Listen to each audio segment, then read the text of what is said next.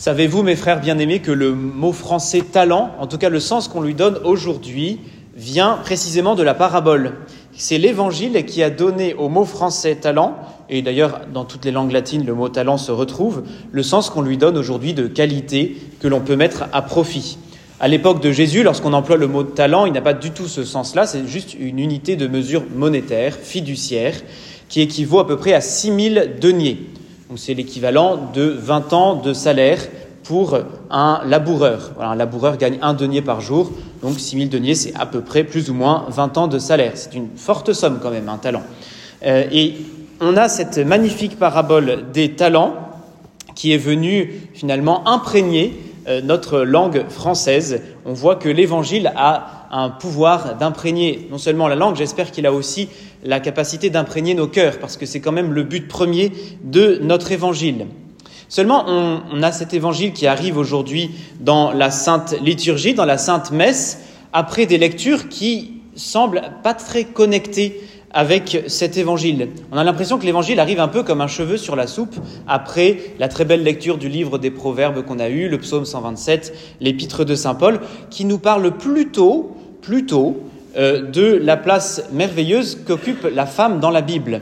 On a véritablement la manière dont Dieu voit la femme, et puis on a cet Évangile-là qui arrive, on n'a pas trop fait la connexion. Et je me suis un petit peu creusé la tête en préparant cette homélie parce que je ne comprenais pas non plus quel était le sens de ces diverses écritures qui nous étaient proposées aujourd'hui.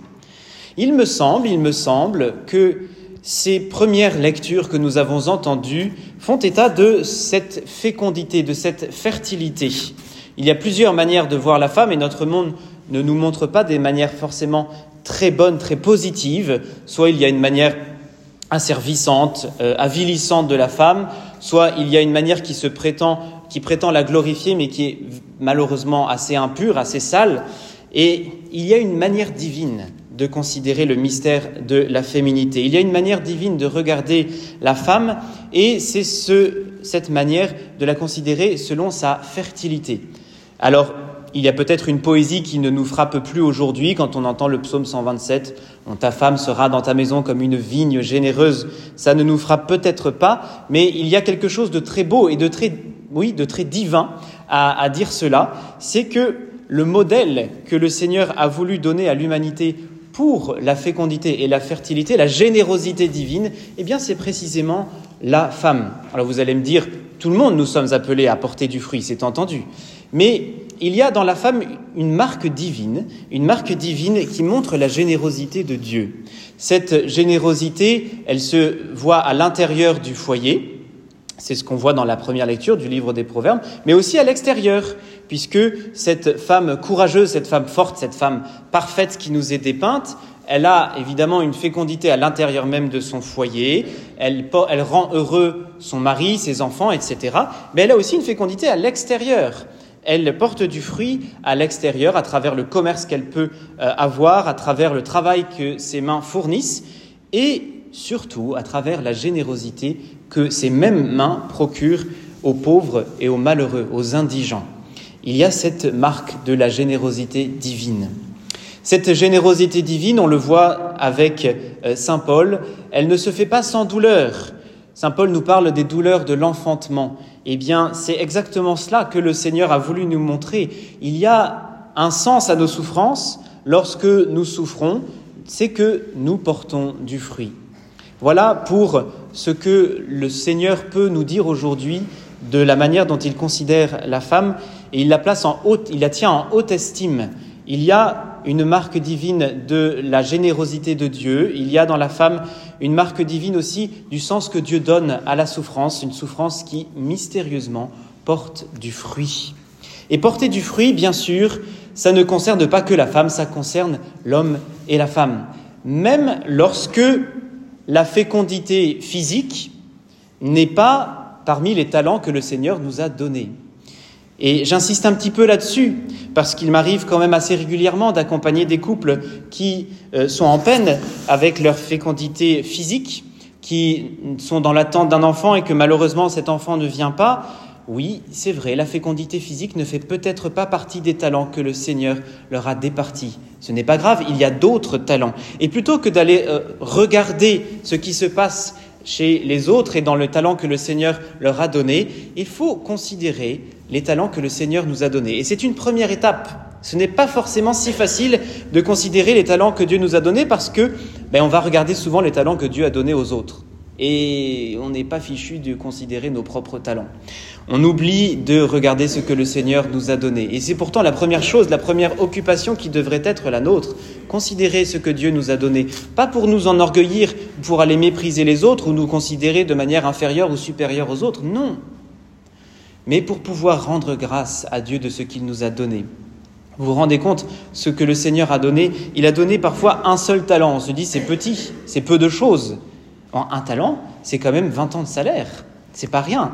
Et parfois, on n'est pas capable de se rendre compte de ce talent qu'on estime peut-être trop modeste, qu'on estime trop petit peut-être, alors que le Seigneur nous l'a donné pour que nous puissions porter du fruit et du fruit en abondance. Soyez féconds et multipliez-vous. Voilà ce que le Seigneur nous dit depuis le début de la Bible. Depuis le début de la parole de Dieu, le Seigneur nous demande d'être féconds avec ce qu'il nous a donné.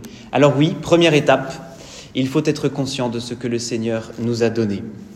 Deuxième étape, c'est ce départ de Dieu. C'est très curieux. Puis il partit. Le Seigneur part. Il nous confie nos talents. Il nous confie tout ce dont nous avons besoin pour les faire fructifier. Mais à un moment donné, il nous laisse face à nos propres responsabilités, face à notre propre fécondité. Il nous a rendus capables de porter du fruit, il nous a donné tout ce dont nous pouvions avoir besoin. Puis, dit l'Évangile, il partit. Et cette absence de Dieu, c'est, à mon avis, l'absence parfois d'un Père qui nous a tout donné, qui nous a donné la sécurité, et vers qui on peut se tourner à chaque instant de notre vie, mais qui veut aussi nous laisser fondamentalement libres avec ce qu'il nous a donné. Il veut que nous soyons créatifs. Comme cette femme courageuse, cette femme parfaite qui a un esprit créatif dans ce qu'elle entreprend, comme ces serviteurs de l'Évangile qui ont un esprit créatif dans ce qu'ils vont faire de cet argent. Plus ou moins créatif, puisque celui qui a reçu un seul talent, malheureusement, n'a pas d'autre idée que d'aller enfouir son talent dans la terre. Ce n'est pas ce que le Seigneur veut.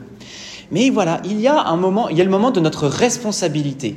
Ce moment où Dieu semble partir pour un pays lointain, c'est le moment où nous prenons notre vie au sérieux. Nous prenons ce que le Seigneur nous a donné et nous essayons de le faire fructifier. Ça peut être une fécondité physique, c'est entendu. Ça peut être une fécondité émotionnelle, affective. Ça peut être une fécondité spirituelle. Il y a de la place pour tout le monde dans le plan de Dieu. Il y a de la place pour ceux qui sont mariés, il y a de la place pour les célibataires, il y a de la place pour ceux qui ont fait vœu de virginité pour le royaume de Dieu. Il y a vraiment de la place pour tous. Et tous, nous avons une vocation à la fécondité. Nous avons vocation à porter du fruit. Et c'est bon de le dire aujourd'hui parce que on a peut-être un petit peu circonscrit notre fécondité à la fécondité physique et finalement, on exclut beaucoup de monde dans ce cas-là. On exclut beaucoup de monde du plan de Dieu. Si le plan de Dieu ne concernait que la fécondité physique, évidemment, il n'y aurait plus de place pour les prêtres, plus de place pour les religieuses, plus de place pour ceux qui ont un célibat choisi ou non choisi, etc., etc. La fécondité, elle concerne tout le monde et il est bon de prendre notre place, de nous considérer dans le plan de Dieu, de savoir que nous avons cette place dans le plan de Dieu. Donc la première étape, considérer nos talents. Deuxième étape, accepter la liberté que Dieu nous donne et prendre nos responsabilités quand Dieu semble partir pour un pays lointain. Dernière étape, porter du fruit dans la joie.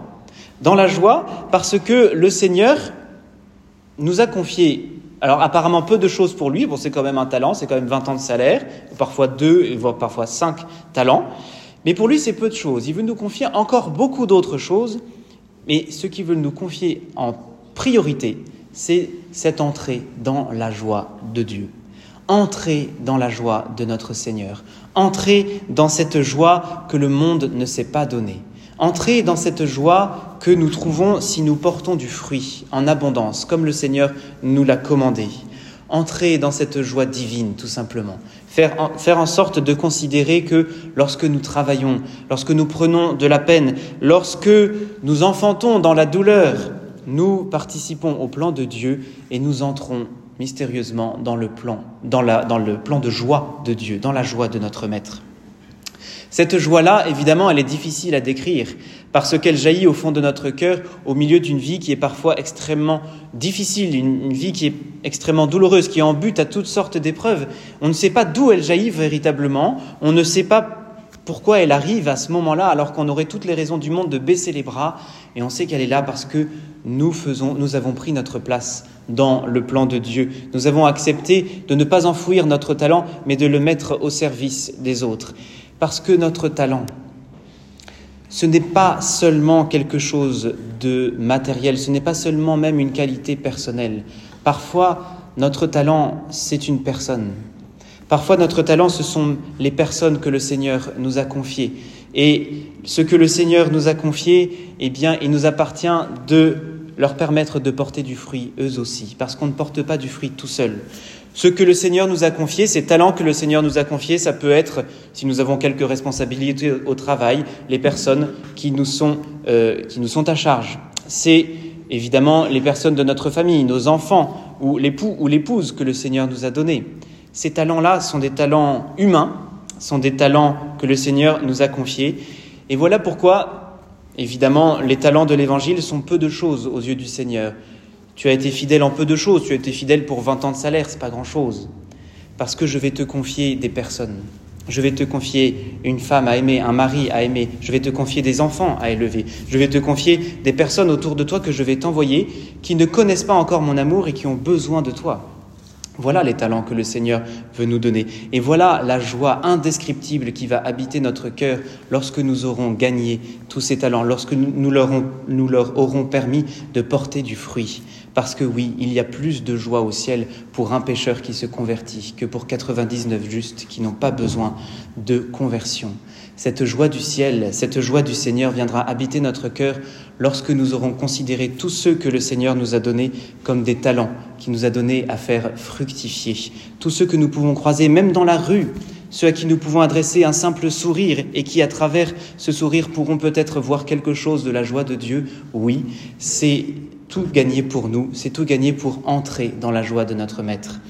Alors oui, notre tâche est absolument merveilleuse, mes frères bien-aimés. Il y a de quoi rendre grâce pour l'éternité.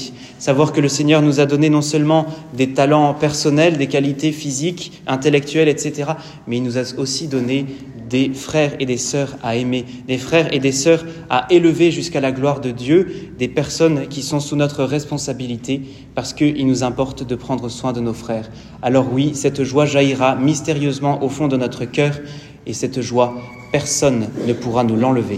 Amen.